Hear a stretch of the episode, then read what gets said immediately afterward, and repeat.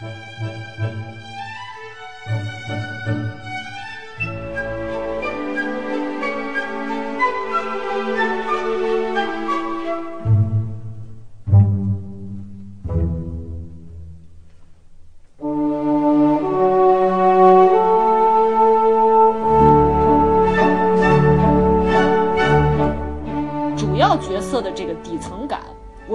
更加强烈，而且面目更加清晰的，覆盖面也更广，然后演变成一种在逻辑和现实层面都更加合理的一种发生情境。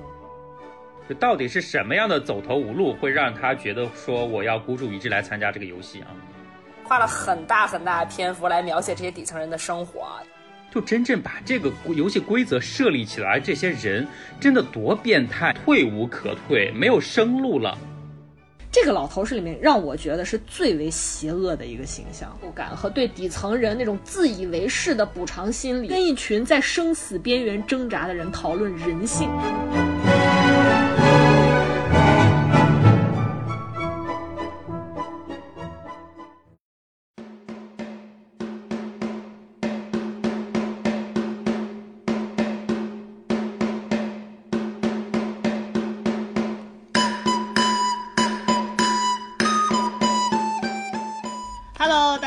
欢迎收听草泥瓜电台。今天还是我们的非物质草单板块，我是深深野。大家好，我是吴婉婉，嗯，我是小鼠。If I should say I'll never da da，你都快唱成评剧了，我求求你闭嘴吧，好吗？越剧。好，在这个举国普欢庆的节日里呢，我们首先让万万为大家唱了一首一段评剧啊，希望各位戏曲爱好者能够喜欢。好，那么今天我们要为大家一块聊一聊的呢，就是最近在这个微博上，你看也得看，不看也得看，你想看也能看见，你不想看就绕到你眼前也让你看见的一部韩剧，叫《鱿鱼游戏》也。而且我们也是应大家的哎呦，就不聊就不行了，主要是咱们这个粉丝群里面大家都已经在群体祈愿了啊。总之就是我们今天要在这个节日里面呢，就跟大家好好的来聊一聊这个鱿鱼游戏，啊。我们现在已经是一个点播节目了啊，朋友们。这期节目播出的时间呢，刚好是十月一号啊。如果在今天收听我们节目的这个小伙伴呢，刚好如果听完我们节目有兴趣呢，就可以把这部剧刷起来。祝福你的生日，我的祖国。你都说到十月一号，我们应该先祝祖国母亲生日这都已经进行了一快两分钟了，你才想起来这是祖国母亲的生日是吗？Better late than never，我告诉你啊。那那你继续吧，你继续吧总之。呢，就是如果大家看过这部剧呢，今天听完我们的节目呢，也可以把我们在今天节目里面提到的其他几部剧呢，或者是电影呢搜出来，也可以好好的再回顾一下，过个干瘾关渡啊。国庆假期啊，嗯，那我们今天要讲的这部《鱿鱼游戏》到底有多火啊？我们先讲讲它这个火爆的程度。首先呢，如果大家我不知道前两天这个如果一直看这个微博的话，会看到有两个字很迷惑的两个字上了热搜，叫碰糖。我怀疑很多小伙伴不知道念病糖。啊，那个字儿念碰吗？我到现在不认识。好，现在给大家来做一个看图识字啊，一个木字边，一个并且的并，念碰糖。Please read after me，碰糖。碰糖碰糖，扑恩碰汤糖，朋友们。总之呢，这个东西是什么呢？如果看过这部剧的小伙伴呢，就知道，就是它其实是这部剧里面其中涉及到的一个游戏啊，叫碰糖游戏。其中的一个游戏啊，直接在全网掀起了一个挑战。就在这个电视剧里呢，这个道具组啊，也是找来了专门的这个碰糖师傅来制作这个碰糖。这个碰糖是什么东西呢？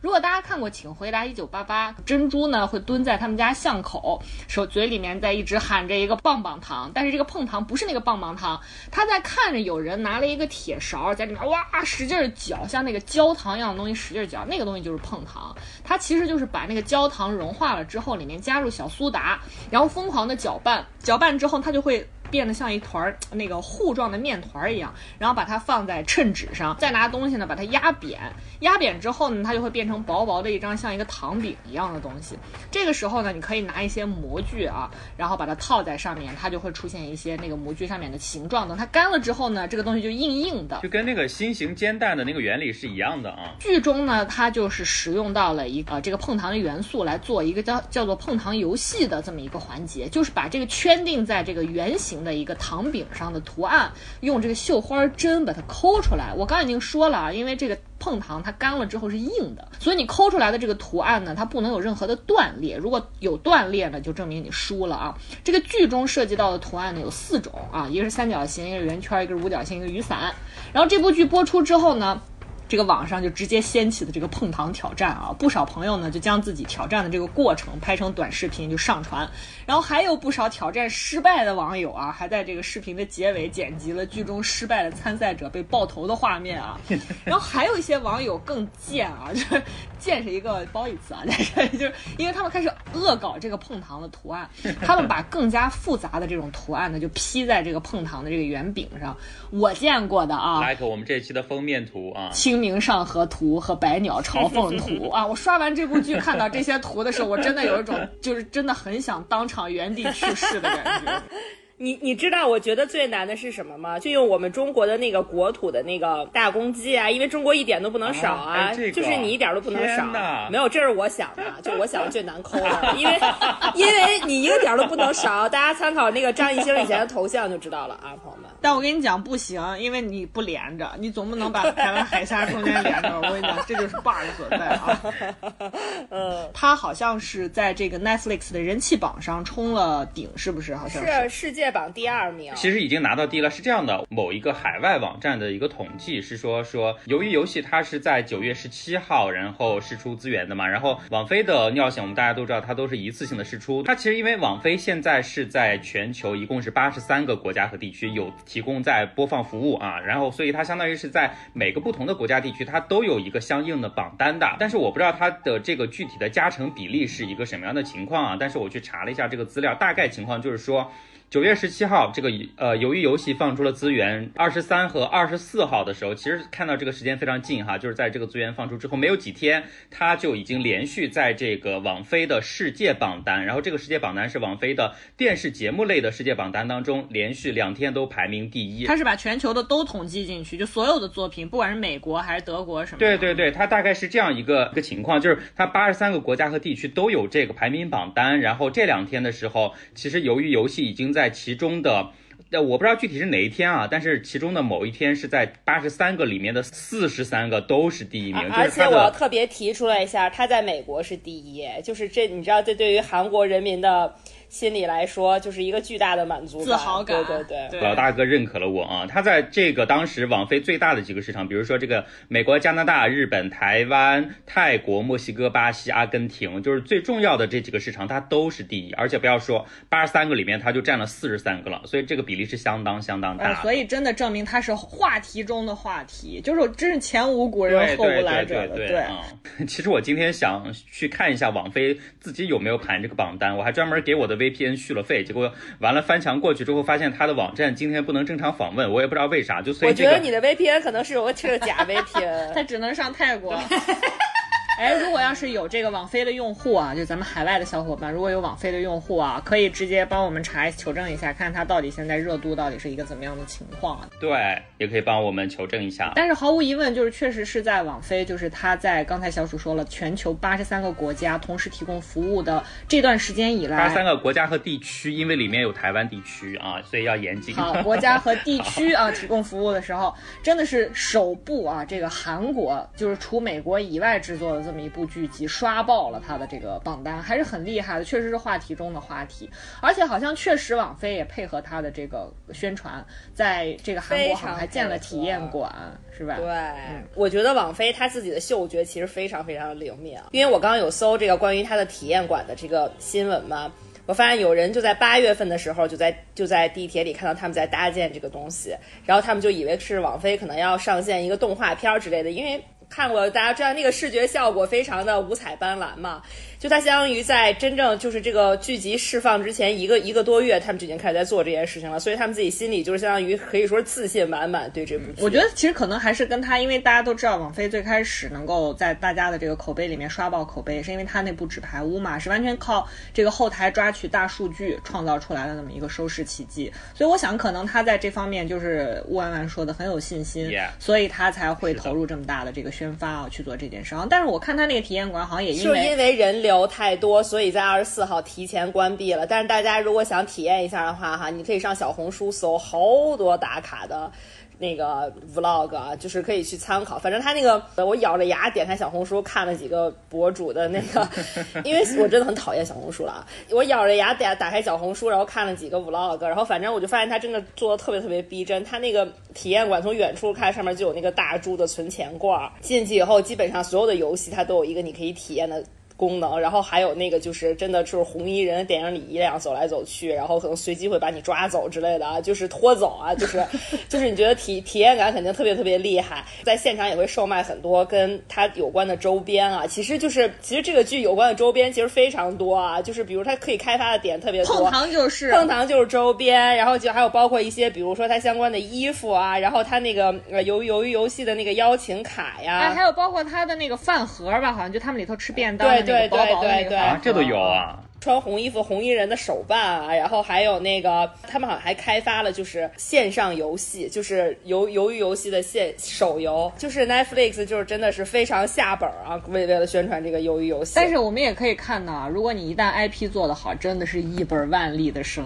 意。所以我觉得就是在这方面，如果好好开发，确实是很有潜力的。我我现在觉得 Netflix 能对韩国真的是真爱啊，因为韩国首先我觉得第一点是因为他们的明星都很便宜，就是相比较好莱坞阵容。来说啊，就肯定成本很低。然后第二就是韩国，就是你知道，它基本上这些东西是没有什么这个审查制度的，所以什么都敢拍啊。就这种特别是现实题材的，在韩国特别特别好。主要是网剧，我觉得在网剧这块，现在主要是还是真空。对对对，就比如说像我们上周提的给大家讲的那个 D.P 啊，很现实的题材，而且包括像《王国》这种，就是你知道僵尸剧啊，这个鱿鱼游戏里面有多血腥，尺度有多大啊，我就不多说了，大家看过可能都知道。因为我当时看的时候还跟他俩有讨论嘛，我就说其实如果大家平时看那个什么 S.B.S 啊、T.V.N 啊，你看到一些悬疑题材或者是犯罪题材的这个电视剧的话，比如说出现匕首或者出现很血腥或出现伤口这些地方，他们都是要打马赛克的。因为它是一个公众传播的机制，它是一定要防范，就是不要让青少年，大家都会看电视的。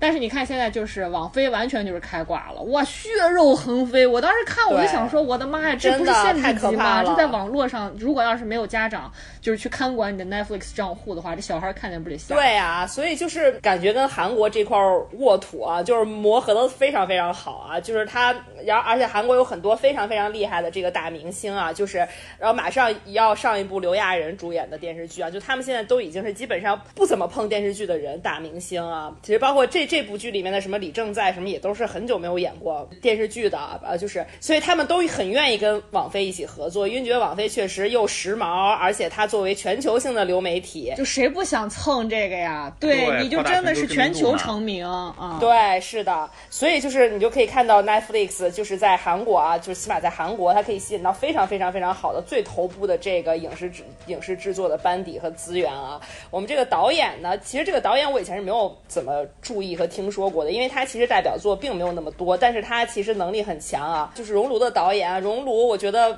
嗯，可能就是如果是你看过韩国电影的话，只看过可能三部韩国电影里面，一定会有一个《熔炉》啊，就是它的影响力就是有这么大啊。然后包括还有一个叫《南汉山城》，是一个历史题材的一个电影，这个电影可能咱们中国人国内观众可能有关注的比较少，但是这部电影当年在韩国也是掀起了观观影狂潮，而且口碑非常非常的好啊。我现在在豆瓣上看，它还排在所有韩影里面哈排第七啊，口碑榜，所以你可以看到这个导演他的能力肯定是毋庸置疑的。虽然他出的活儿不多，但是明显是那种就是慢工出细活的这样的一个导演。说到主演的话呢，大家就是更熟了啊。就最开始的时候，他主演释放出来名单，大家看到李正在不用说了啊，就是我觉得如果你稍稍关注韩影的话，你不会不知道这个人。然后关键当时试出的这个主演列表里还有孔刘和李秉宪，然后大家就觉得说，我靠，那这个这个。电视剧资源得多爆棚啊，就能吸引他们三个人来来一起演啊。然后结果真正一看剧集，就发现恐龙露露脸时间加一起三分半吧。然后李秉宪呢就有多邪乎啊，就大家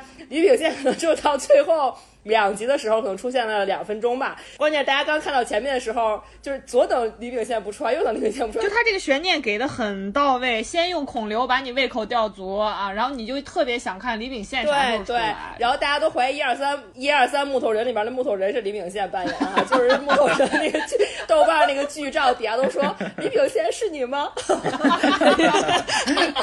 然后就是非常神啊，然后他。他这部剧我觉得也有，就是他也就是啊，也包括可能男二朴海秀，大家也应该是看过那个机智的监狱生活，演的非常好。对对，他这他他这个角色跟他以前的这个角色的气质完全不一样啊，朋友们啊。其实那个李李李正在的整个人的气质跟他自己以前演过的。也完全不一样，因为我们就是老说，我就没有想到他可以演屌丝，哎，对，因为我们总说黄黄正民是演屌丝，李正在就是精英脸啊，就是他们俩是真的。这是我和乌安安公认的，就是韩国第一民工，就是黄正民。对，第一民工就是黄正民，李正在就适合演那种就是有钱的坏人啊，什么律师啊，然后黑黑帮老大呀，对对，就这种感觉。宋康昊就是典型的小人物。好好，还有还有小鼠的老公宋康昊，她老公，对对对对对。然后除了这几个大大牌。的这个这个单纲的主演以外啊，他其实开发的一些新演员，就是也表现的非常非常好啊。其中就是最最亮眼的这个呢，就是我们的女一号，她叫郑好娟，是吗？对对，演了一个脱北者，没错，演一个脱北者，她非常非常的亮眼啊，因为她其实本身是模特出身啊。我们一般想这种模特脸，其实放到这种就是很现实题材的这个电视剧里面，其实不大容易。呃，融入的很好啊，因为他们确实长得不是那种大众的审美，就是模特的长相是很高级的，就是你一般不大是你在大街上能看到的人的长相哈，不管你是美或者丑。哎，而且我说实话啊，这里面这个角色实际上是很考验一个演员他的这个演技和流畅的程度的。我觉得他把握的那个分寸感还是很好的。如果大家看过这电视剧，会感觉到如果这个角色拿捏不好，就很容易演得像中邪，你知道吗？就很容易演成小太妹。小太妹，对对对。但他其实不仅仅是小太妹，对她其实是一个非常非常复杂的角色。她在很多时候表现出来反应，就她是一个特别外冷内热的人啊。就是我觉得这个郑好娟啊，就是括号，实也补充是东呃一九请回答一九八八里面东龙那个演员的女朋友啊。哎，但是我看到一个一个小八周边八卦是说，好像今年上半年就是国内某个这个美颜类的 A P P，然后是用它来当那个素颜模特去练手的，就是大家修图入手尝试去练习的是她的这个照片，但是我不知道知道这个真。假，我其实今天看到了。你知道模特脸就属于你在脸上可以，就是放任何化妆品，你搭任何发型，搭任何发色。都能经经经得住体经得住考验，其实这是模特的一个对一个主要特点。但是没想到他在里面就是驾驭这么一个复杂的角色啊，其实演得非常非常好。然后剩下的呢一众配角呢，我就不一一多说了。但因因为这个其实是个群像戏嘛，由于游戏，基本上他的选角以及角色跟演员的贴脸程度啊，都简直做的就是完美啊。就我觉得选的非常准确，就这些人物选就觉得很会选，我都无法相信朴海秀可以演这种。就是精英人设，因为他在《机智的监狱生活》里面完全演了一个就是呆萌，你觉得他所有东西都反应慢半拍的那样一个角色，而且他在里面演的是一个棒球国手。所以，我跟小鼠和吴安完还说，我当时看《机智的监狱生活》的时候，我看朴海秀，我觉得他本人至少有两米，而且我觉得他体重至少在一百八十斤这种状态。但是你再看他在这个《鱿鱼游戏》里面的这个样子，就特别普通的一个路人，大概也就是一米七到一米八的身高，然后也不是特别壮，也也也很瘦的那样一个状态。就是你觉得他那个运镜的质感啊，这个你就完全可以看得出来，他是怎么样通过这个镜头，呃，当然肯定包括演员自己本身对身材的。塑造了是完全可以体现出人物在外形上面的这个反差，对对对对。然后还有包括其他一些配角啊，就是韩美女啊，然后还有那个韩美女的姘头啊，就满脸横肉的那个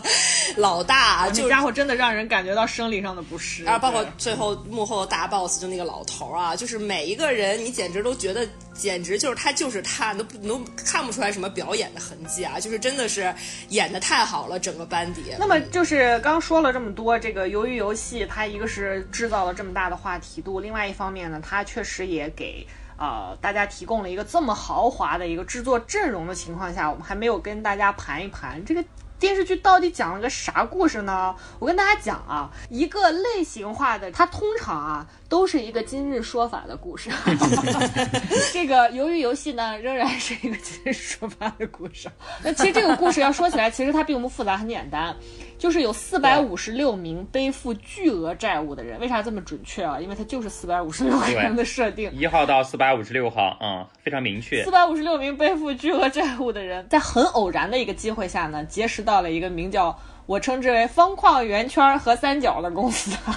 哎，其实不是偶然的机会，是被刻意挑选的。那是后面知道了嘛？但前面是在感觉是在很偶然的机机会下就结识了啊，然后就被告知说，哎，你如果愿意的话呢，你可以通过参加一个系列游戏啊，你胜出的话，你就可以拿到四百五十六亿韩元的这个奖金，就一把翻身啊，一夜翻身。对，相当于人民币两亿多吧啊，一夜致富，一夜暴富，嗯。那毫不意外，刚说的这些人都是背负巨额债务啊，这些人肯定就都同意了嘛。于是呢，他们就被分别啊带到了一个坐落在荒岛的一个大型的密室里，然后开始了这场游戏。然后这些游戏呢也并不复杂啊，呃，包括我刚才在开头说的那个碰糖游戏，包括在内啊，还有弯弯提到的这个一二三木头人啊，你听名字就基本知道是个啥游戏了嘛，对吧？基本都是大家特别熟悉的。规则特别简单的，小时候玩过的一些游戏啊，然后这四百五十六个人呢，就要依次进行，包括什么一二三木头人拔河啊这些在内的六个游戏。唯一不同的是呢，任何一个游戏被淘汰的人就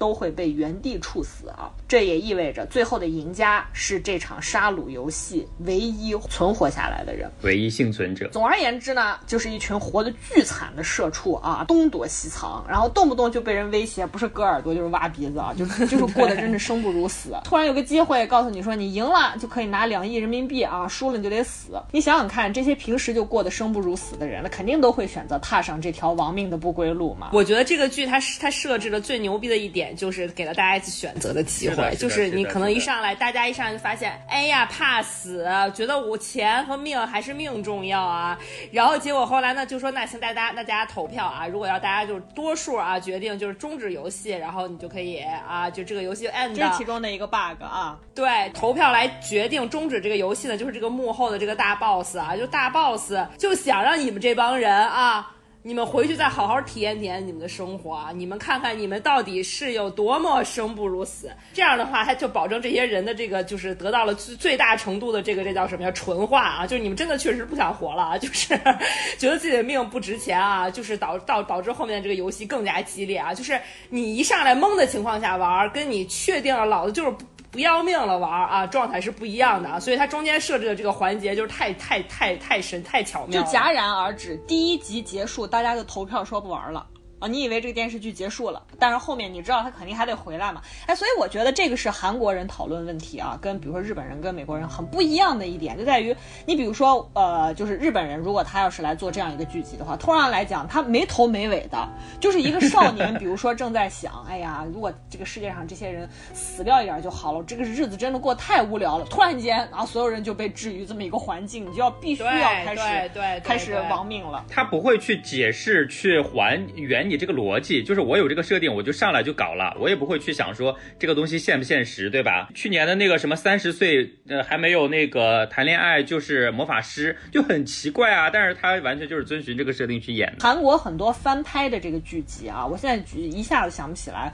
这个具体的这个剧集，但是我看的时候，不管是剧集还是电影，它翻拍国外的这种，你都能感受到棒子特别喜欢在这个。就是细枝末节的这个逻辑性上去合理化它，就是特别把它讨论的很具体啊，这个是它和其他很不一样的地方。所以我觉得，其实喜欢惊悚类型电影的这个小伙伴呢。应该已经能够感觉到，这就是一部非常典型的电视剧版的大逃杀。如果是你是一个游戏爱好者呢，你也应该能感知到，其实这就是一部电视剧版的吃鸡游戏。那我们在这边呢，再简单的给大家介绍一下，就是大逃杀这个类型啊。大逃杀呢是日本在二零零零年十二月份上映的一部电影，当时也是在日本掀起轰动的。那么这部改编自日本作家高见广春的这个同名电影呢，因为内容啊过于骇人听闻，然后当时日本政府考虑到说可能会影射到这。日本政府的形象。这部电影的这个制片团队呢，在电影上映前啊，应国会要求，还需要接受这个国会议员的质询，才能上映这个大荧幕。大逃杀这部电影的故事内容呢，也很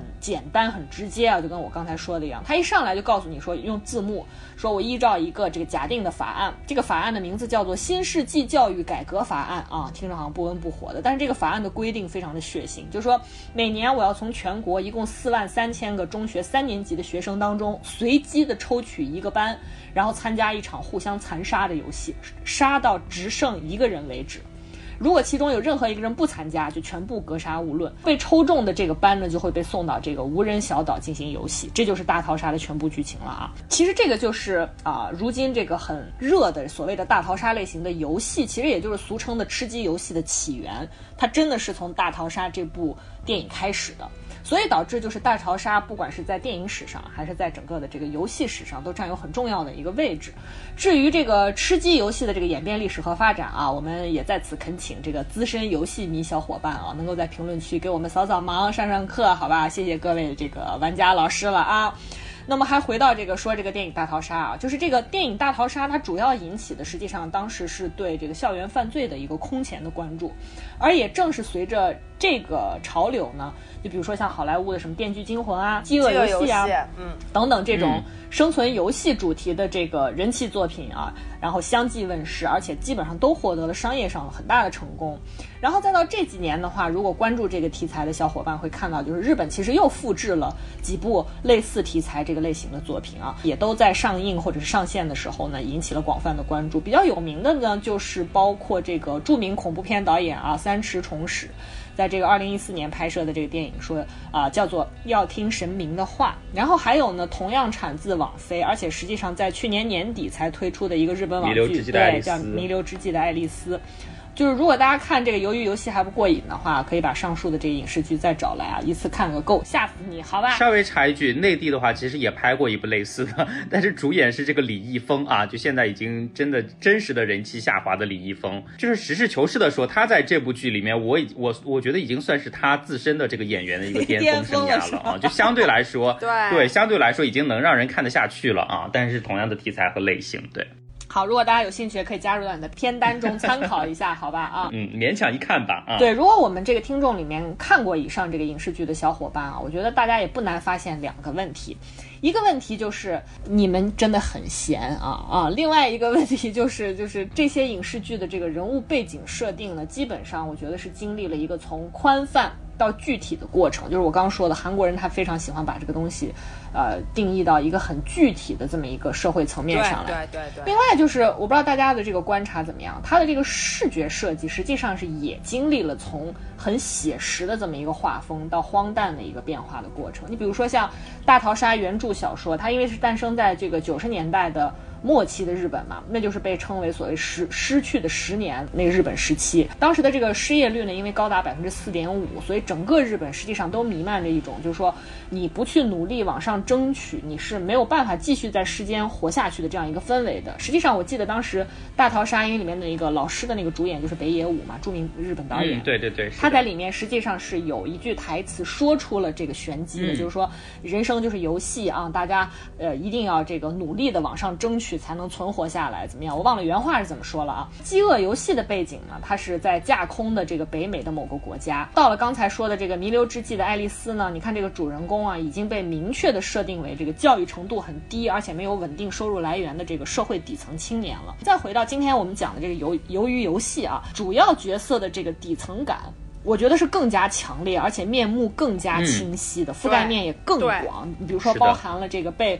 公司裁员啊，然后债务缠身的原大厂的汽车工，他就很像咱们东北后来下岗的那些工人嘛，对吧？对。然后还有这个名校毕业，然后亏空公款啊，最后也是债务缠身，高级这个金融白领，就风险投资失败了呗。还有这个身世悲惨的这个生活坎坷的脱北者，对吧？还有因工伤而失去工作能力的非法劳工，这个在现在很多的这。这个发达国家都是很现实的一个问题，甚至是呃那两个女孩的那个组合里面，另外一个实际上是不堪忍受性侵杀了他继父的一个前少年犯，对吧？都是这个问题少年啊。所以可以说，我觉得就是大逃杀这个类型，在由于游戏这儿，我觉得人物是被发展的更加具体、更加真实可感了。也就是说，这个故事实际上它从一种假想的触发机制，我们刚刚讲到的像大逃杀、像饥饿游戏，对吧？然后演变成一种在逻辑和现实层面都更加合理的一种发生情境。是的，而且关键，由于游戏九集的体量，它其实前两集就是除了展示了一下第一个游戏以外，它花了很大很大的篇幅来描写这些底层人的生活。特别是第一集啊，它就基本上是。跟着这个李征在演的这个男主角生活了就是一天啊，然后就是就是让大家特别清晰的感受到他为什么最后可以孤注一掷选择去参加这个游戏啊，包括就是他剩下每一个就主要配角的人生，他都是给你有了一个非常具体的展示，他并不是只仅仅是告诉你啊，这个人是因为什么怎么怎么样了，那个人因为什么怎么怎么样了，他就是很详细的展示了他们的生活，所以你就会觉得你特别特别能理解他们，从逻辑上非常非常的通通那个透彻。到底是什么样的走投无路，会让他觉得说我要孤注一掷来参加这个游戏、啊？对对这个都是对。我刚刚在前面说，我说你看起来好像是偶然被挑选到，所以小鼠不是跟大家说，你如果往后看，会发现他们实际上都是被挑选的嘛。它也是一种就是更加合理的一种发生的情境，就是它从一种最真实的。最具体的社会问题进入，我们后面可以随着剧情的发展看它那个故事的出口是怎么样设计的嘛，对吧？然后在另外一方面，你看它作为影视剧，在这个视觉呈现方面啊，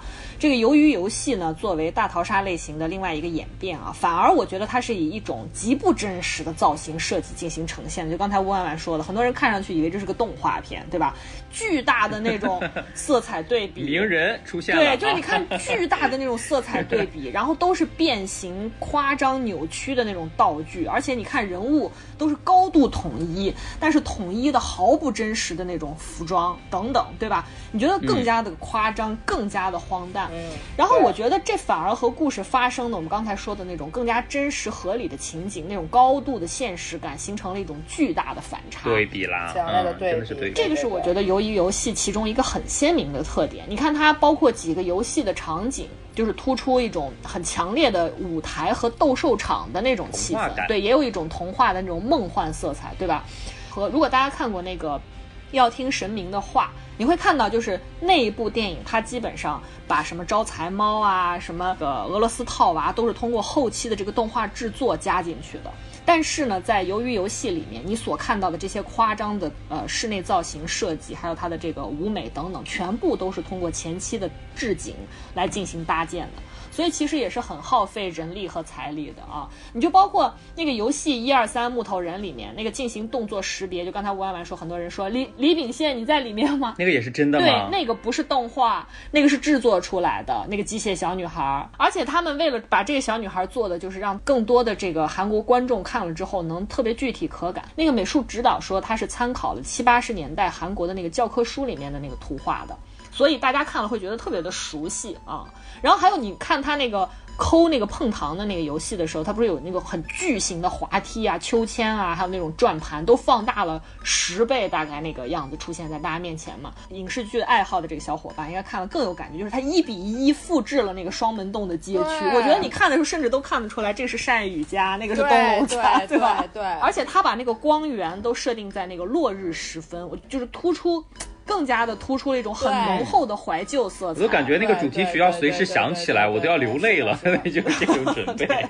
对，所以你看人物的那个弧光，就是他耐心的去展现人物内心的那个时刻，是发生在那个游戏的场景里面的嘛？包括像拔河呀，还有玻璃桥的那个设置啊，我觉得这个地方几乎是贡献了全剧最惊悚，就作为惊悚题材啊，这个类型最一惊一乍的场面。对，那个玻璃桥真是把我吓死了，我觉得真的就是你代入感会非常强。那个地方是一个特别绝佳的治疗打嗝的场景，就是一惊一乍都能把你对，这特别适合我。他他平均就是两分钟就惊吓一次，就是你你知道他一定会掉下去，你知道前面等着你的就是一次就惊吓，但是你还是会在那一刻就是会出现失重的那样一个心理状态，对吧？太可怕了，真的，真的，真的，对。而且我今天看那个幕后花絮，那个主宰李正宰，啊，主演李正宰，他就说他第一天正在 对，主演李正宰他就说，他第一天进组拍摄的时候，完全被剧组这种室内搭景的场景所震撼和影响，然后完全听不见导演在说啥，一直拿着手机在拍照，觉得特别可爱，真的是。因为因为你知道为什么他要这么设置呢？因为他这个设置的就是他真正享享受这个游戏啊，这个游戏的发起人，包括真正这个享受这个游戏的客人都非常非常有钱，他们真的是花了大价钱，你想他们真的是就是花了两亿来买这些人的命，对不对？然后你想这么有钱的人，你要让他们看着爽，是一定要在你所有的道具啊和场景设计上面投入巨大金额的啊，就不能太粗糙，对，所以就是就是说显得很更真实了啊！就是你觉得也是合理化的一个方式对，了。老子嗯花这么多钱来，老子就是要看这个。包括黄金面具，哎呦，那真的是太不灵了。我觉得这个地方特别值得问，就是作为综艺人的小鼠啊，就是你看到人家置景做成这个样子，会不会也就是作为行业内人士，觉得大家做东西也是做的很细就确实是啊，就是尤其是置景我觉得置景这个东西真的是非常非常重要的。你对于演员还是说参与者来说，你你在那个场景里面有没有一种设身处地的这种体验感，然后能不能激发出来相应的情绪，我觉得真的非常重要啊。我做的那个综艺节目就是 大家其实很多人已经知道的那个综艺节目啊，就是确实当时也是因为置景，其实我们自己都觉得还挺差的，然后所以后面也是我们自己内部都已经在诟病了。当然，就不要说他们几个明星嘉宾在里面，其实他们也一直在吐槽啊。我昨天不是还有跟你们两个说嘛，就是我这次做的那个直播的那个活动，我当时不是专门专门给你们发了照片，说那个置景的真实程度，因为我们其中有一个房间，它是有强调一些科技感这个属性的，然后那个白板上真的非常正式的写了很多微积分的公式，我当时就震惊了，我说这已经十年没见过这玩意儿了。对，然后有人在置景的时候把这些东西写到黑板上去，就是真的自己临场手写的，但是我不知道是谁写的，应该是场工或者说负责置景的老师谁写的吧。但是真的是让我大受震撼，就完全看不懂，但是大受震撼。对，看这部剧有一种特别强烈的感受啊，就是因为它那个置景，你是完全感受得到他们是被扔在一个就是完全搭出来的这么一个场景里面，然后来做游戏嘛。其实就是我跟小鼠也讨论，它真的太像那个生存类的真人秀节目。对我今天在微博上看到有人说说很喜欢鱿鱼游戏，有没有其他像？相似的影视剧什么可以推荐？底下说安徽卫视的男生女生向前冲，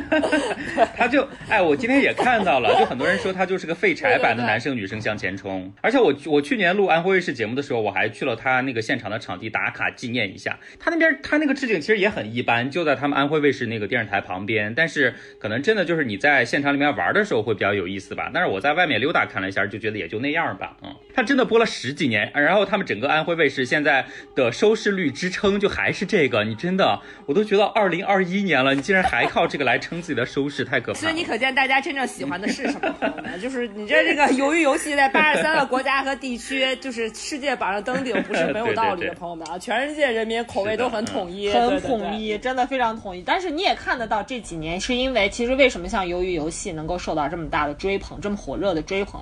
我觉得也是因为这几年就是生存类的真人秀啊，确实非常热，至少在亚。洲是这样子，但是说回来，就是真人秀这个东西啊，就大家知道，现在虽然韩国做真人秀挺厉害的，但是最早开始的这些鼻祖还是美国人啊、欧洲人嘛，他们做的很多真人秀是现在很多现在节目的一些原型和模板啊。然后其实今天讨论就是《鱿鱼游戏》这个剧的时候，我就有提到了，我说其实挺多这种生存类的真人秀，它是更真实的场景，对吧？因为你这种真人秀的话，你很难去在里面做很多的这种设计和操作，所以基本上它的这个情绪跟游戏环节都是比较真实的去进行的，然后另外一个最重要的是，它在里面的这些反应，包括你游戏的这些结果，它真的是非常真实的。然后你也能，尤其是它节目的目的也是很真实的嘛。我想起来的第一个这种游戏就叫做幸存者啊，是叫它的英文名字就直接叫这个 Survivor 啊，就是非常言简意赅，非常直接。它是零零年就开始播了，所以播到现在啊，它没有停哦，它到现在播了二十年年，然后每年有一到两季，所以二十年他差不多播了四十季了，到现。在还在播，还有人在看，因为他整。呃，差不多概念是什么？就是它差不多会有十几二十个，不分男女啊，就是性别是不太重要的，但是会有十几二十个人，然后一起到某一个荒岛上去，它是真实的一个荒岛，就是没有人烟的那些地方。对，然后他们要通过各种，一个是你要面临最真实的这个生存挑战，就是在这种啥都没有的环境里面，你怎么生存下去？这是第一个问题，对不对？这就是男孩女孩向一起向前冲吗？这不是跟着贝尔去旅行吗？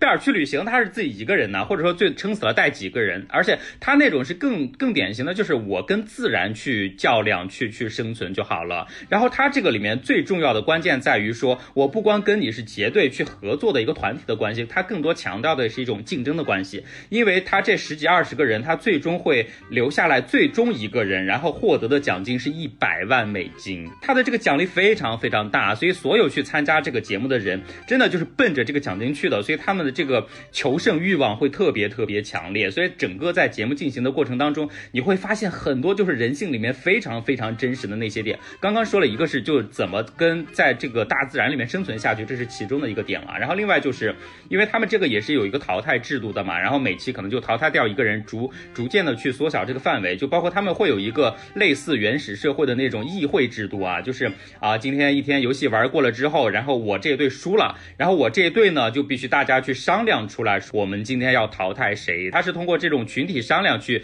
决定这个人选的，就是你在这个里面真的是要斗智斗勇啊。然后如果要想拿到最后的那个大奖的话，就必须真的是使出浑身解数，然后保证自己能够在这个团队当中留存下哎，所以它里面的很多机制，实际上都是我们看到的很多机制，实际上都沿用的是它里面的这些投票啊，或者是什么。对，它就是考验和挑战人性。因为如果大家有看今年这一季度的那个披荆斩棘的哥哥，我当时还愣了一下，你知道吗？就是第一次淘汰的时候，当晚最低的那个团队去淘汰三个人。哦，他们是选择谁淘汰谁？对他们是自己来选择，这次我就震惊了，你知道吗？他完全就是跟这个幸存者的这个模式是一样的，就很有可能你最后淘汰的人其实并不是分数最低的那个人，而是说这个人他自己是不是想退出，或者说谁有更取巧的办法，哪怕我的这个得分是最低的，但是我能说服其他人不把我投出去。哎，我觉得这个也是非常精彩的点。虽然就是在国内的这个节目里面，由于尺度的问题啊，你不可能会出现说大幅的这个撕逼呀或者干嘛的这些情节我。还没看啊，但是我觉得大家一定会假惺惺的说，那这次你就先走，大哥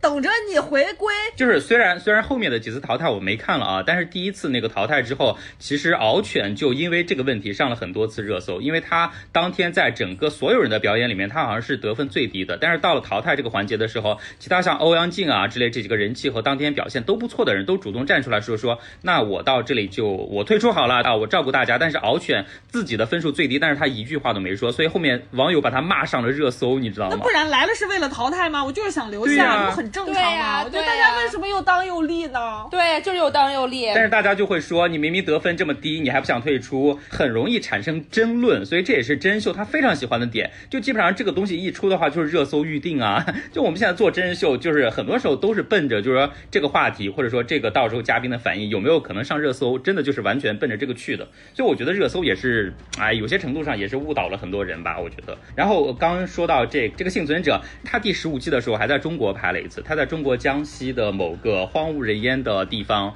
然后拍了一季啊，播了。我刚说他已经播了二十年了嘛，然后他二十年之后，作为为了纪念自己播出二十年的一个特别集啊，他使了大招儿，然后这一季的那个奖金翻倍到就冠军的奖金翻倍到两百万美金啊，把之前二十年里面就是某些就是每一年都有那个最终的获胜者嘛，然后他们又召集回来了二十个人重新参与这一集，算是王中王的一个竞逐。啊对，你看，其实就跟鱿鱼游戏最后的那个设定完全是一样的。对，其实不它就是那个钱不断的增加，会很多人其实中途想退出，或者是觉得受不了了。对，但他看到那个钱进入到那个猪肚子里面的时候，就一下他就又那种真实的情绪是完全会被刺激出来的，啊就是被诱导的，对，是的，而且我觉得就是美国和欧洲玩这一套真的是玩了非常多年了。其实那我有个朋友巨喜欢他啊，就每年都会在朋友圈刷屏。然后我自己看过类似概念的吧，我觉得其实就是全全美超模大赛了。我把它每季都看过，对，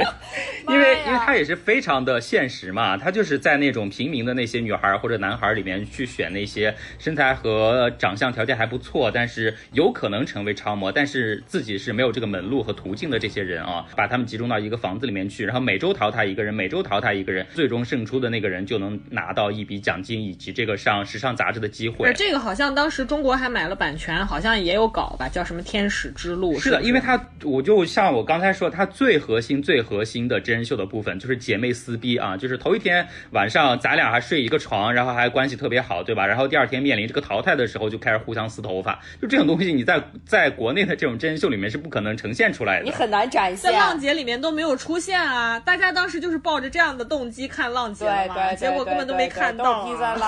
对，当然就是这个全全美超模的话，它其实后面有些人他虽然不是冠军，但是反而走的路子会更顺了。就比如那个白癜风的那个奶牛超模，他今今年对对他就是从全美超模大赛出来的。他其实很早就淘汰了，对，但是他因为自身的这种标签是非常强化的，所以他现在包括今年那个 Met Gala，他好像也去了嘛。所以我就说，这虽然我们现在国内的综艺，包括前几年的综艺，有些节目是有开始去用这个概念，比如说，呃，最早出来的那个歌手，为什么大家都会出来的时候就大家全都去看？那几年真的是声势非常如日中天对吧？就虽然现在看的人少了，但是它也强化的是一个什么概念呢？最底层的逻辑和概念就是说，已经功成名就的那些演呃那些歌手，他为什么他能不能接受说我还能接受我自己被淘汰这件事情？最大的看点，对吧？包括后面的演员请就位啊，各种东西，它其实都是奔着这个方向去的。但是真正做的还原度那么高，然后做的非常成功的，我觉得是没有的啊。像这种刚才提到的这种生存类或者说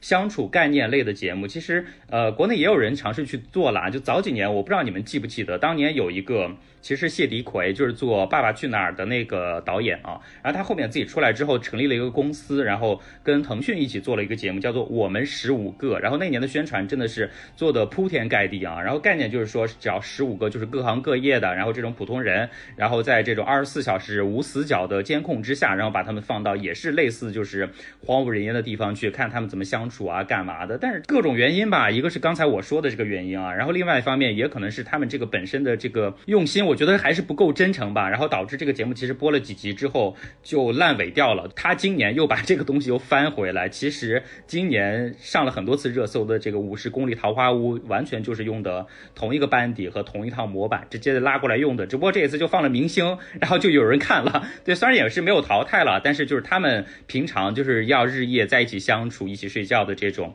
真实的相处的这种概念，其实是呈现出来的啊。嗯，但我觉得就是大家不想看《桃花坞》，其中有一个特。点也是，你又不淘汰，我为啥要看你们一块儿过日子？你在干嘛？也是太假了，对，也是太假了，没有竞争嘛。就刚小鼠说到，就是我也想说，就是这个生存类的这个真人秀节目，为什么大家这么喜欢？那特点是什么？你知道它的它在里面存活的时间是有限的，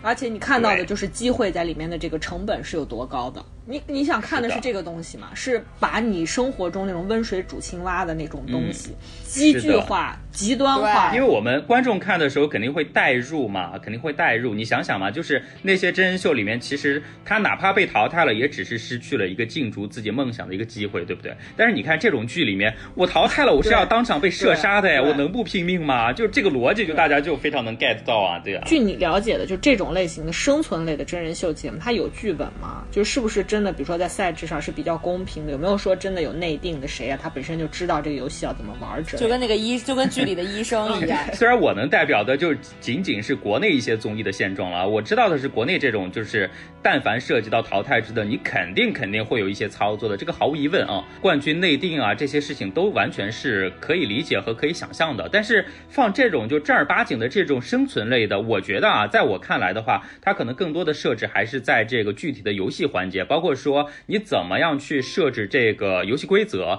然后让大家这个撕得更厉害？我觉得可能更多的是从这些方向去设计的。尤其是你想想，那么几百万的这个奖励在那儿放着呢，我觉得大家还是一个更真真实的一个状状态去参加。我不会说轻易说你让我淘汰我就淘汰，凭什么呀？对不对？大家还是要去争取的。所以其实我们刚才说了这么多，不管是啊讲到的这个大逃杀的整个的这个类型啊，它所涵覆盖的这些故事内容本身，然后包括我们今天要跟大家待会儿继续讲的这个游。鱿鱼游戏啊，还有小鼠跟大家分享了一些生存类的真人秀节目。你看，什么人会去特别缺一百万两百万？对呀，普通人嘛，对不对？你随便的社畜，大家都非常渴望这个钱。如果这钱真的是顶大事儿，普通人生活中大部分的烦恼都是因为没钱闹。对，就是我今天还在跟小鼠和弯弯也在说，就是你看来看去啊，它其实仍然是一个关于底层互害的这么一个故事模型，跟我们之前讲过的这个 DP 游戏啊啊，不是 DP 游戏，DP 追兵啊。第一批逃兵追击令 就是非常相似的，就是这个主题，尤其是在这个韩国这些年，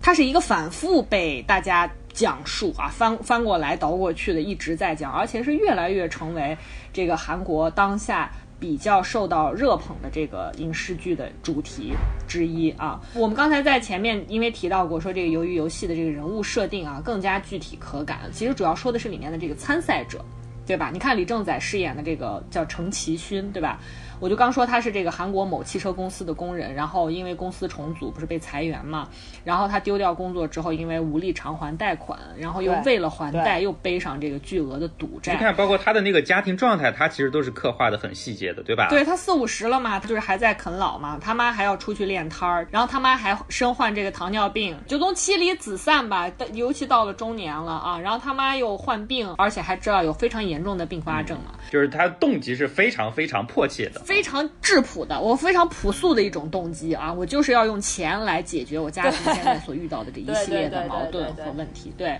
那另外一个主人公叫曹尚佑，就是刚才婉婉说朴海秀演的那个角色，他小时候其实就是你能想象到，就是大人口中说的别人家的孩子，对吧？不负众望啊，毕业于这个首尔大学，韩国顶尖学府，然后毫无悬念的进入肯定是大银行或者是大的这个金融财团去工作。对，但是即便如此，你看到他年迈的母亲仍然还在这个杂货铺里面打工，对吧？他家里的生活水平水准并没有因为他的这个工作啊而发生这个质的改变，你也就可见他这个阶级流动并不是说阶层还是没有怎么变化，对，并不是说会通过你的升学和求职得到非常直接的这个提升的。所以你看他这个曹尚佑最后他就铤而走险嘛，他利用他的这个职务之便，好像也是亏亏空公款，然后也是身负巨额的债务。是的，嗯，反正总而言之，你看到。就是包括他俩在内吧，后来参加游戏的这四百五十六个人，基本都是社畜啊，无一不是社会的这个受苦人。除了一个就是幕后者，对他到后来我们才知道，那个老头，我们甚至以为他应该是比他们还惨的人。我们一开始那个那个老头呈现出来的为什么要参加游戏的概念，是因为他得了脑瘤。假死的时候我还哭了耶，我真的流泪了。不过当然，大家如果还没有看这《鱿鱼游戏》啊，也不用说特别害怕我们在这边剧透什么，因为这个剧它完全不是靠悬疑在取胜的，它没有制造特别大的悬疑。对，他不是悬，就是你知不知道？你知道这些人都得死，只不过他们就是怎么死，对吧？在哪个游戏里头死？对，是的，对。然后我就是刚说到这个老万万说到这个老头嘛，你再看这个游戏的发动者，我们后来都知道，就是刚说的那个老头，他就是那个参赛者零零一号嘛，叫吴一男，对吧？我们甚至后来还知道，这场游戏应该就是后来那几个 VIP 客人在世界各地一同发起的一个游戏，对吧？他可能是在世界各地还在上演。然后这些人呢都是富豪，甚至是顶级富豪，对吧？他就是拿闲钱出来，我要看穷人自相残杀。不光是参与这个游戏的人本身他在互害，他在内卷，然后这个游戏本身，因为他在那个剧集里面也提到了，就是各个国家都在办，然后这几个组织者呢是觉得韩国这次办的不错，所以我赏光到你的现场来看游戏了。对，所以这是你细思恐极的一件事情，而且特别可怕一点是在于那个卧底警察，他走到那个档案室，是的，是的，发现。这个游戏从九五年就开始，我记得是九五年吧，就那么多档案。就是我，我都看到那儿，我就真的是，对，就是浑身发麻。就是你，你想不到是在世界上哪些角落，其实有可能正在发生，只不过你不知道而已。哎，稍微说一下，就是扮演警察的这位帅哥呢，就是我们在上一期节目当中提到的，在昆池岩当中操纵大家去领头去那个昆池岩疯人院里面的那个队长啊，虽然他最后也挂掉了。也是，反正我觉得他在这两部剧里面吧，都贡献了一个很帅气的外形啊，据说现在讨论度也很高。所以啊，他在这部剧里面才被组织者之一看上了嘛，眼睛很美，那段也是非常搞笑了，我觉得。就是这部剧真的是很黄很暴力，朋友们，就大家做好心理准备啊！就如果有孩子，就把孩子保护好，好吧？然后你再看啊。刚刚说到，就是这些顶级富豪，他们就是拿闲钱出来，然后看这个穷人自相残杀嘛。而且你后来也看到，他们全程实际上都是，不管是在线观看还是到现场观看，而且下注在赌博嘛，对吧？就说白了，这就是一起由这个富人发起的屠杀穷人的游戏。为什么乌安万说从九五年就开始是屠杀？因为它是成规模的，对吧？对。所以我觉得就是说到这儿，大家肯定就是能感受到，就这部剧就是我刚刚说的老生常谈，它就是仍然是底层互害的再一次的这个变奏。就这个主题，你看，啊，比如二零一八年李沧东的《燃烧》啊，非常推荐大家去看，我非常喜欢这这部作品啊。然后二零一九年奉俊昊的这个《寄生虫》，我就不说了啊，全世界大放异彩，对吧？还有今今年才上线的，我们才聊过那个《第一批逃犯追缉令》，我这次终于念对了啊。第一批逃兵追缉令，人家不是逃犯，人只是逃兵。Sorry，我又念错了。第一批逃兵追缉令，Please read after me。对呀。就是说，这不只是韩国一众这个现实主义题材作品很青睐的一个主题啊，这也是就是其实是经济增速放缓的韩国最最最最基本的一个社会底色，对它最迫切的社会基本面。对，我们都说倦了，而且习以为常的真相。以前我们把它叫做贫富差距，那现在就其实统称为刚才小鼠都说了内卷。对，其实我们关于韩国的这个阶级固化的情况，在我们以前啊，但凡是涉及这个韩国影视剧的节目里讲过 many many times。对，九七。七年这个金融危机之后，韩国经济就是增速持续下滑。我觉得大家都一直能够看到这件事情这个真相了，对吧？然后你看到一系列的社会问题随之浮出水面，为什么那么多的谋杀案啊，非常恶劣性质没有破掉的这个社会的这个犯罪事件，对吧？然后其中呢，像这个青年就业问题持续的不振，包括这个不断攀升的这个家庭债务问题，其实在这个鱿鱼游戏里面，几乎是每一个参赛者的个人背景。这些问题其实都加剧了这个韩国非常激烈的社会竞争和阶级固化。其实我之前在看一段材料的时候，有看到啊，韩国网友实际上在二零一五年的时候就把他们生活的这个地方啊调侃成为地狱高丽。就是大家觉得好像地狱高丽从这个字面意思上大概能盖到底。韩国网友把这个地狱和高丽结合在一起，是特别能够表达出他们内心的这个愤怒的和不满的，因为他们觉得说地狱直抒其意，是形容他们在韩国生生不如死啊，就感觉一直活在地狱一样。高丽呢，实际上在韩国人的这个文化当中，一直是带有一种讽刺意味的，就是在讽刺当代韩国和他们的封建朝鲜时期一样，就是觉得民众永无出头之日。你看现在几乎。所有韩国的这个呃古装剧啊，封建的这个朝鲜时期，几乎都是你看这个民众生活的特别民不聊生，嗯，所以他们就觉得说他们现在生活的这个状态就是地狱。版本的高丽，在这种高压中，呃，韩国人的这个自杀率一直居高不下啊。你我去查了一下资料，就是韩国在二零一一年达到每十万人中就有三十一点二人自杀的这个峰值之后，它的这个自杀率实际上已经开始下降了，但是仍然是这个世界上有一个组织啊，叫经济合作与发展组织，就是 OECD 嘛，韩国是在这个成员国平均水平的两倍以上。过去的这个十三年中。韩国的自杀率一直是在这个经合组织中排名第一的。所以很多这个韩国媒体都自嘲韩国是这个自杀共和国，所以你可想而知它的民众生活压力有多大。我还看到一个材料是说，在这个韩国经济下行的情况下呢，把韩国社会资源牢牢掌控的一代被他们称为叫“三六八一代”。这个“三六八”是啥意思呢？是指二十世纪六十年代出生，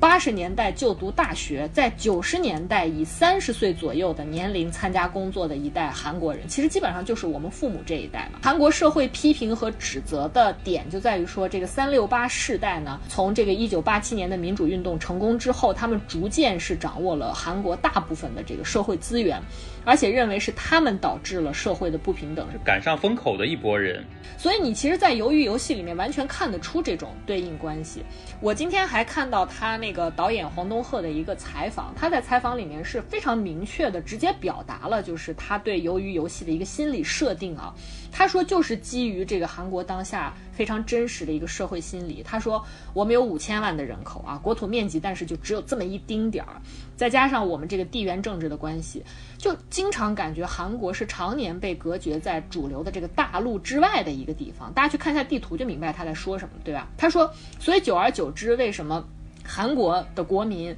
也有一种岛国的心态？因为我们经常说什么台湾地区的人有岛国心态啊，日本有岛国心态，为什么还有经常有人说韩国有岛国心态？因为它是半岛，它本身也是个孤岛啊，它的上半截儿也是被切断联系的呀，对吧？对，没错。所以你他就说我们随时。都感觉在为下一次即将来临的危机做准备，所以你看，他电视剧给了一个非常直截了当的上帝视角，在一开始就让观众很清楚的看到，这个沙鲁的赛场实际上就是建立在一个山林密布的荒岛之上。我觉得这个构建是非常直接的和赤裸的，来表达他们这样一种社会心理的，对吧？而且你看到我刚说的那个所谓的三六八世代的，在这个电视剧里面的对应关系，那个 VIP 客人清一色都是来自这个欧美国家的中年甚至是老年，对吧？也有一个中国人哦，还吟了一首唐诗哦，对哦。好雨知时节，当春乃发生。然后你也看到这个游戏的主导人之一，这个吴一男，刚才我们一直说他是老头，对吧？啊因为他是老头嘛，他甚至是比这个三六八世代社会地位更高，呃，社会阶层更加牢固的那种大资本家，对吧？而游戏的这个执行者，就你看到那群呃穿粉红衣服的那些人，他们住在像囚犯一样的那个格子间里，又是清一色的年轻人，对吧？是被支配着、被操纵着来执行这个游戏所有的规则。对。然后你再看这些穿着这个绿色运动装走向这个屠宰场的。才是这个社会真正的底层人，就是你觉得他死了都没人知道和没人在意。就吴婉婉说的，九五年就开始了一个比赛，为什么到现在都没有人发现每年都会死这么多人呢？对吧？而且我觉得有个环节的插入，我是觉得挺好的。就是虽然看剧的时候，可能有些人会去质疑哈，说我明明在看，就是这些人去玩这个游戏，你为什么要给我呈现出来？就是那些面目你完全不清楚的那些工作人员里面，为什么会插入一条去贩卖人体器官的这么一个情节线？哎，我就是你真正看完之后，我觉得是完全能够 get 到的。就是他们其实也是被操纵的那群人嘛，他们也是为了自己的利益去拼命的去争取嘛。就虽然我在参与游戏的这些人面前，我是颐指气使的，我有权利拿着枪，然后就直接把他爆头，但其实我的生活也是被操纵，也是被控制的。他们也是社畜呀，他们就是工作而已啊，对对对。所以我觉得这个很棒啊，就是这种不同的阶层之间的这种差异。所以你看，虽然这个游戏场所啊，在远离社会现实的这个荒岛之上，但是就是刚才和这个小鼠说的，其实是跟我感受非常一致啊，就是在这个封闭的场所内，它仍然执行着和外部的真实社会毫无二致的阶级法则，没有任何的区别，对吧？其实那个贩卖人体器官是非常非常真实的，就是它会让你有那么一刻、一个时刻，让你感受到。这个荒岛是和外界紧紧的依附在一起的，对。他们无非就是跟那个寄生虫一样，寄生上流一样，他们是寄生在这个大资本家所做的这个游戏的这个上面，依附着他，然后从中渔利的那么一群人嘛。干一些见不得人的勾当，就跟在这个社会中，有些人过得比你好，但他干的就是一些非法的勾当，呀对吧？是的这是不正常的，但是这是很现实的，对。你看，包包括我们之前讲到的那个混到里边去混成工作人员的那个警察，对不对？他后面不是还又把那个其中的一个是那个 waiter 啊顶替了他，当做他的一个替身嘛？然后真正接触到了那些最高层的那些组织者，但是你看他面对一个那么强势的想要迫切占有他身体的一个巨肥的老男人的时候，他真的也完全没有抗拒的本事，对吧？就只能是说，就以采取了一个取巧的办法，说那我们到小房间去啊，然后偷偷来，才有可能脱身。就所以他们的这种现状，其实也是完全对自己是无能为力的啊。就你可想而知，如果他不是那个警察，但凡是个普通的 waiter，被那个人看上，又是一场性侵嘛，对你只能屈从啊，对吧？而且你看这个鱿鱼游戏，我觉得就是呃，我再回头想啊，它在这个视觉上也在强调着这种阶级的结构的这个设定，对吧？比如说你看那个抠显了嗯碰糖的那个场景。所有参赛者几乎都是趴在地上，或者说趴在这个游戏的设施上进行游戏的。还有你像那个拔河和玻璃桥的那个屠杀机制，那个是特别明确的。为什么呢？所有的淘汰者都是从高空跌落摔死的。这个高空的平台是如此的不现实，因为它是资本家为了愉悦自己来给你们搭建的，你最终都将跌落到地上，还原成你自己，然后。死掉，离开这个世界。然后，尤其你看，在这个电视剧的后半段，那个 VIP 客人不是进来这个游戏场所之后嘛，我觉得很明确的呈现了这种高低的结构的呈现。如果大家你稍微留心一下，你可以看到那个 VIP 客人，他观看游戏的视点啊，就是那个镜头的视点，始终是自上而下的。就不管那个桥也好，或者是后来他们那个场域也好，跟他们观看的这个场所之间的真实的这个。呃，未接关系，但是他的那个镜头始终只要进入到这个 VIP 客人的这里，都是自上而下的。如果是从场域来看 VIP 客人的这个镜头，都是从下推上去的，所以它这个结构是非常明确的。然后我觉得这个时候我们可以再回想一下，比如说像程其勋也好啊，曹尚佑也好。其实，由于游戏都只是交代了他们的这个生活状态啊，没有交代他们是如何走向这样的人生的境地的，对吧？但是我觉得，当我们看着那些 VIP 客人啊，端着高脚杯，对吧，站在玻璃呃幕布前，看着这个穷人之间血流成河的这种厮杀。就是你完全可以想象到他们在现实生活中是如何被操纵、如何被盘剥的。就像为什么我们说最惨的一种事情，就是你在现实生活中真实的被权力操控、被盘剥，但你自己完全感觉不到。就是温水，对，就是温水煮青蛙，已经好好完全习惯了。对吧？所以实际上，它就是通过这样一个很怪诞、很夸张的这样一个外在的形式、色彩啊、打光啊，还有这个场景的设置等等，实际上是把你日常生活中你那些感受不到的、捕捉不到的东西，以一种非常对荒诞的、夸张的、变形的方法给你呈现出来，让你感受到这件事。所以为什么我仍然觉得就是。呃，韩国这几年的现实题材的这个类型的作品，它始终都是在表达他们很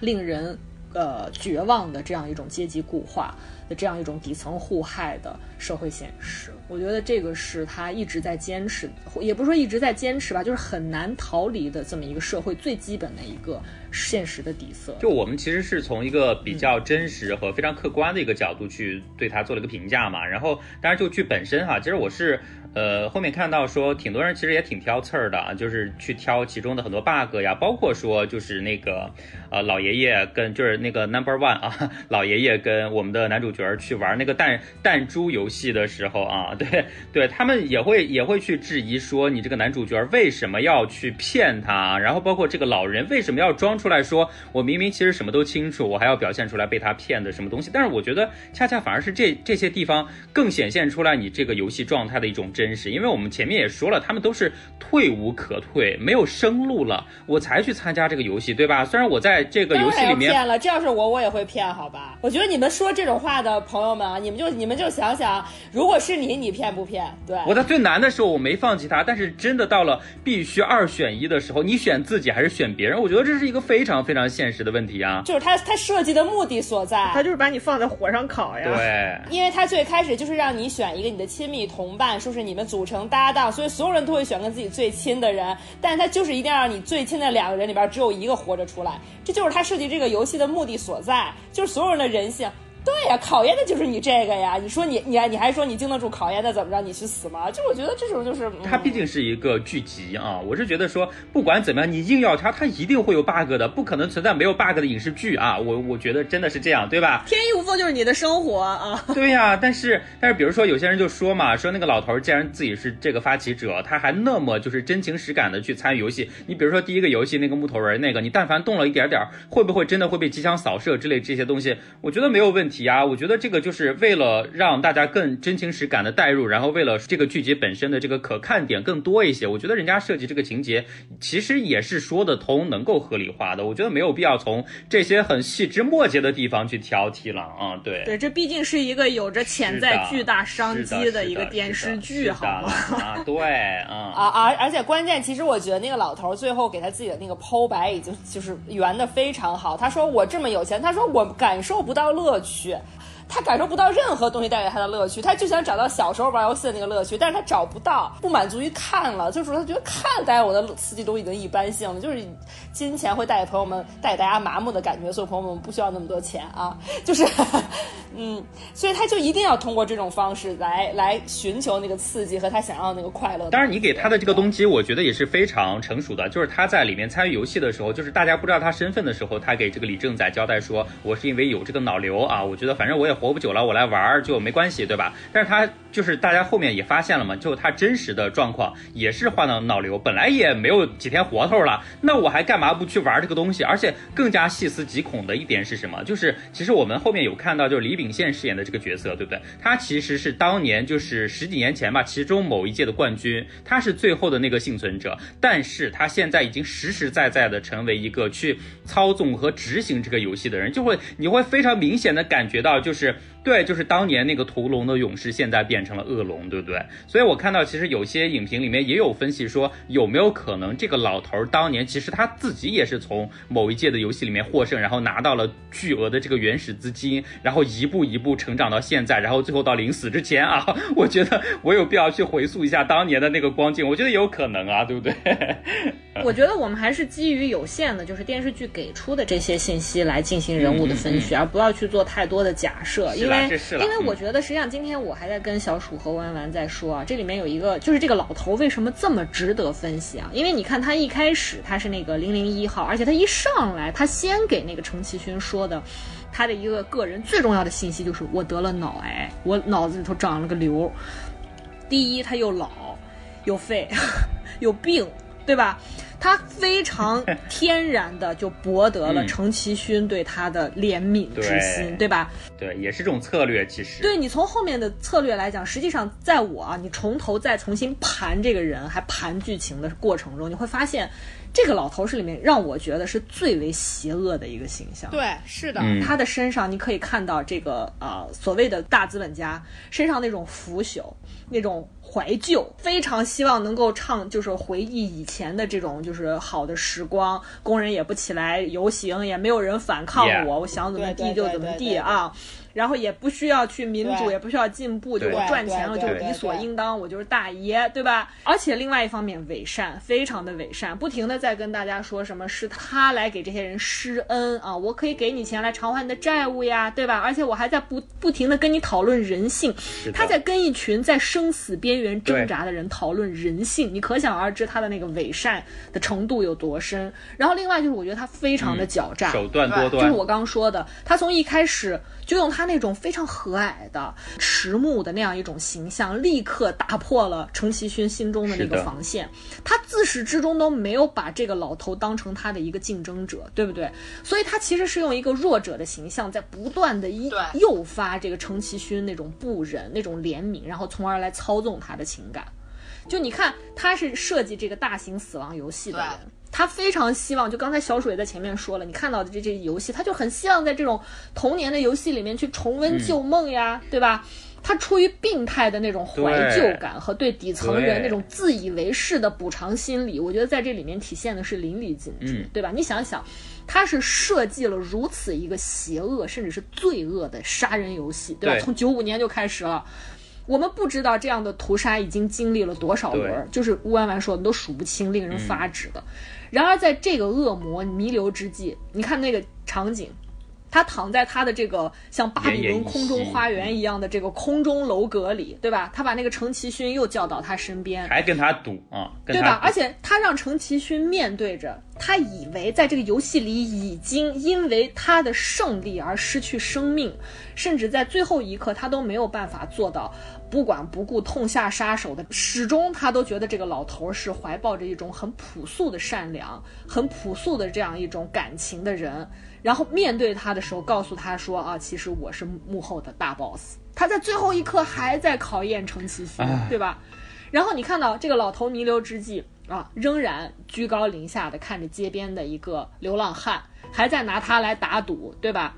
而且利用这个流浪汉来训诫这个程其勋，说人性是本恶的，你信不信？咱们打个赌呗，对不对？那是一条生命啊，他有没有尊重过一条生命，对吗？嗯嗯。然后你看他在这个游戏的过程里，他始终都在冒充一个参赛者的形象，就我刚说，他不停的在道德上考验这个程其勋，不停的考验他，每个环节都考验他，对吧？前面。呃，要么就是因为他老，要么没人跟他组队啊。后面呢，甚至还尿裤子，表现出一些生理上面的问题，然后来考验他。然后在人人都杀红了眼的时候，他要考验程其勋的善良。然后你看，在弹珠游戏的时候，程其勋面对着他，已经怀抱着一种极大的不忍痛苦。这个时候，他又诱导出程其勋那种内心中那种向恶，那种必须要掏出刀来。刺刺向他的那样一种就是罪恶，对吧？我觉得他简直就是我看过的歌德的那个《浮士德》里面恶魔的那种化身，他不断的在 考验，就是人间恶魔了。对，不断的在引诱你。但是我其实不是很能够认同，也不是很能理解的地方在于，就是电视剧结尾的那个处理。为什么呢？这个人是一个，就是我说了他在里面是一个恶魔的形象，他是一个披着很和蔼的这样一个，其实大部分真正的恶魔都不会被你识别到，他就是人群中那个。不是很起眼的，甚至往往会让你觉得很有亲切感，甚至吸引你，甚至非常光鲜，让你去仰望的那些人。这样一个人，他反而在他离开人世的那个最后的那个段落里面，你看他。呃，电视剧是给营造了一个什么样的气氛？非常的祥和，那个打光非常的柔和，对吧？充满感情啊，然后让他在这样一个状态中离开了人世，而且是以一个浓墨重彩的安详的状态给了他一个结局。所以我觉得在这个地方，如果你是以这样的，因为你看我们我们怀真正怀抱着巨大的同情，从来没有嫌弃过他自己的儿子，而且对孙女怀抱着那么朴素的爱的一个老太太，那么悲惨的。那么突然的死在了自己的家里，根本没有人知道，就程其勋的母亲嘛，那是一个我们应该要去。呃，素之敬意，甚至是怀抱着感情、怀抱着对生命的敬意的那样的一个呃人物，对吧？但是你给了那样的一个结尾，但是给吴一男这样的一个恶魔的形象，却给了他一个如此安详的一个结局，所以这个是我反而是不是很能苟同和理解的，嗯。但是问题是，这反而就是你现实社会当中很正常的情况啊，对吧？也许他是为了反讽吧，maybe。就地狱空荡荡，恶魔在人间嘛。对我来说，可能最细思极恐的地方在于哈，就虽然我知道我在看他的时候，我也是把它当一个剧集去看待的，包括说哪怕像我们之前提到的像幸存者这样的真人秀，我虽然知道这些人是真的真刀真枪，然后真情实感的去做这个游戏，想去为那一百万或者两百万美金的这个奖金去打拼啊，我完全能够理解到我作为一个普通观众的一个乐趣，但是我还是会去想说，就真正把这个游戏规则设立起来，这些人真的多变态，你知道吗？就是他完全。抓准了，抓准了你每一个普通观众想去看这种猎奇又刺激的这种情节的这个情绪，然后把这个东西真的是一针一线的操控起来，把它落实起来，执行起来。我觉得这些人就我不知道该去佩服他在商业上的一个这个缜密和嗅觉呢，还是说去痛恨他作为一个人的，就感觉都丧失了某种这个人的良知的感觉，你知道吗？关键是最可怕的是什么？最可怕的是。我真的会想到，就说这当然是我们明面上看到的，你不管是影视剧呈现出来，大家知道它是假的，还是说这些真人秀，它也必定是在一个法律啊，就是现行的法律尺度允许的范围里面，它才去进行的。但是。你可以真的去想，就是在那些法律可能触及不到，包括说你现在可能看不到的地方，是不是真的有这样的情况？我觉得绝对会有，绝对会有。是包括因为人的对人的欲望真的是会不断的随机的去扩大的。你看古罗马的时候，大家斗兽场斗的不就是人和兽，或者说人跟人嘛，对不对？你这种高层权贵的这些欲望和兴趣，肯定会不断的去刺激激发的。对你，对你，包括你，包括现在，对现在虽然有这个法律界定了，对不对？大家现在都自诩。自己是文明人，但是斗鸡、斗羊、斗牛、斗狗、斗蟋蟀、斗蛐蛐，你不还都是在吗？对不对？你还是把所有的这些比你弱小、比你低阶层的生物当做一个工具和玩物去对待的吗？其实我觉得这是你真正让人联想到现实，你会觉得非常细思极恐的地方。嗯，就是说白了吧，那些在现实中虐狗虐猫的人，他们但凡一人一人发一百亿，他们他们就会干这个事儿。所以我其实看到这边，我就觉得其实真正全剧啊人。物性格啊，或者也不是人物性格了，就是人物设定最稳定的，其实就是曹尚佑的这个角色。他机关算尽，他是一个理性到极端的人，因为他最后就害怕说，如果我也活着，他也活着，以他这种懦弱的性格，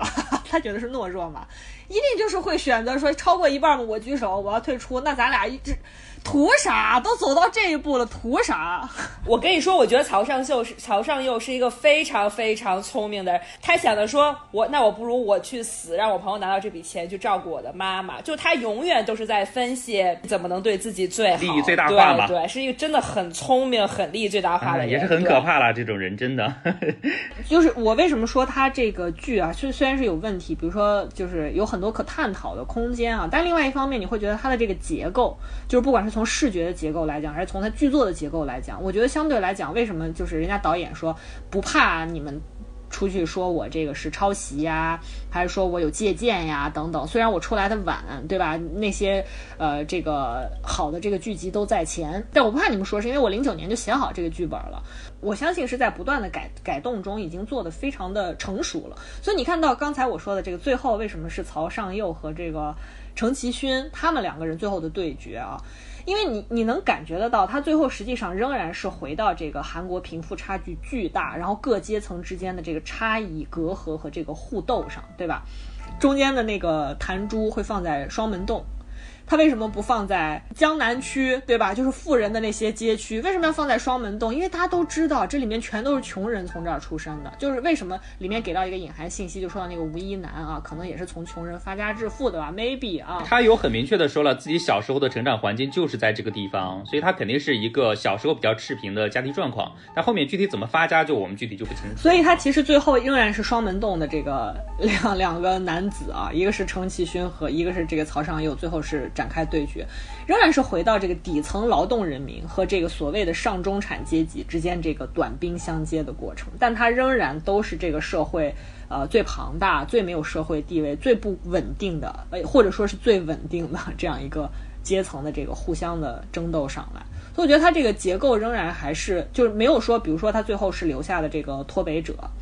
或者是其他这个身份的人，而是这样两个从情感上明明能够互相了解、互相体、互相去安慰到对方、互相体认到对方，但是又不得不去进行厮杀，去争取那一点点机会。的这样一个过程，虽然我觉得这个设定其实能猜到，因为我最早看剧集的时候，我就猜到最大的概率就是最后这两个人肯定会会面的，狭路相逢。但是就是无非就是整个的过程，包括你最后的这个处理方式啊，就是看两个人分别做什么选择。我觉得这个是。尤其说到这儿，就是如果今天十月一号嘛，如果要是大家。还没有看过这部剧的呢，我觉得十一，我觉得大多数人应该都看过了，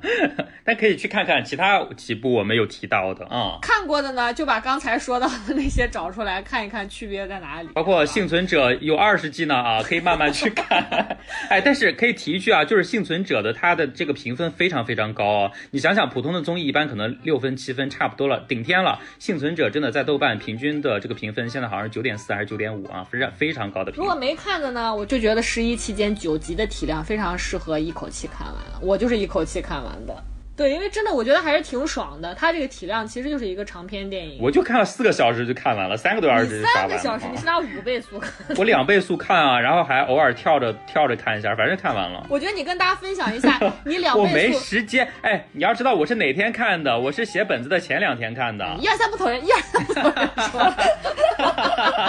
你把我们李李秉宪的脖子都转断了。非常好看，建议大家两倍速使用看一看啊，感受一下。你那个跳玻璃的那个过程不是也会很荒谬吗？哎哎哎哎，就大家感觉从容就义、英勇赴死的感觉，冲着一块玻璃就直接跳下去了，迫不及待的跳下去了，翻拔河。对，你这个过程也是细思极恐，真的。我跟大家说，小鼠和乌丸丸真的两个人都是迷惑体质啊，我现在被他们已经深深的影响到。好了，那我们本期呢这个非物质草单呢就到这里结束了啊。如果大家喜欢我们的节目呢，或者我刚才说到啊这个游戏迷小伙伴，或者是啊对其他的这个大逃杀类型有更加深入研究的这个影迷小伙伴呢，都非常欢迎各位老师啊，能够在这个评论区给我们扫扫盲、上上课。好啊，谢谢大家。指点批评指正。那么下一期节目呢，如果不出意外呢，就会奉上。很多人啊，非常喜欢的迷惑行为大赏，你们就不能希望我们过得好一点吗？就是祝小鼠好人一生有钱就好。哎，就为什么 就是我们的迷惑素材能够攒的这么快？就我们现在手头有好几个题材都还没开始录呢啊，是吧？啊，OK，好的，是你，好的，我冒失了，冒犯了啊。那如果大家喜欢我们的节目，记得要给我们的这个节目进行点赞、转发、收藏和评论啊。只有这些数据越来越好呢，才会让更多的可能喜欢我们的听众朋友看到我们。喜欢我们的节目啊，对，然后我们也会获得一些别的资源的加持，可能有机会带给大家更加不一样的节目吧，嗯。对，然后另外我们的这个粉丝群呢，就听友群啊，可以再给大家说一下，就是现在已经有一百多位小伙伴在群里了，然后随时的分享啊各自最新看到的剧的一些感受啊，一些体验，包括对我们节目的一些评价，都可以在群里自由的大家去聊天。然后如果大家也想加入的话呢，请搜索这个公众号草迷瓜 FM，然后在后台，然后这次不要那么复杂吧，就直接敲一吧，就敲数字一就好了，好吧？我们这次现在开始改规则，对，扣一啊就可以收到咱们的这个入群二维码就可以了啊，或者。在咱们的这个节目推送的文章里面呢，在文末也可以看到这个二维码，也可以直接扫码加入，好吧？请大家一定要紧紧的 follow 我们。如果我们这个人数超超过四百五十六人呢，我们也搞一个 哎，我觉得会陷入一个死循环，就是每次到四百五十五的人，可能就会有人退群啊。我觉得会产生这样的状况。那这也是一个大型的行为艺术。就看小伙伴们如何牺牲自己保全性命。我觉得我们都特别疯哎！我们群里有一百零一个人人的时候，我说我们就可可以搞草莓瓜一零一，然后一百零八人，然后一百零八个人的时候就说可以上梁山，然后现在就退掉了一个。我们太迷惑了，朋友们。但现在又补齐一百零八了。好的，欢迎大家进群跟我们交流啊，说啥都行啊，说啥都行，不犯法就好。那么本期节目就是这样啊，希望大家喜欢。那我们下期节目再见吧。好，拜拜。好，拜拜。下期节目再见吧，拜拜。In other words, hold my hand. In other words, darling, kiss me.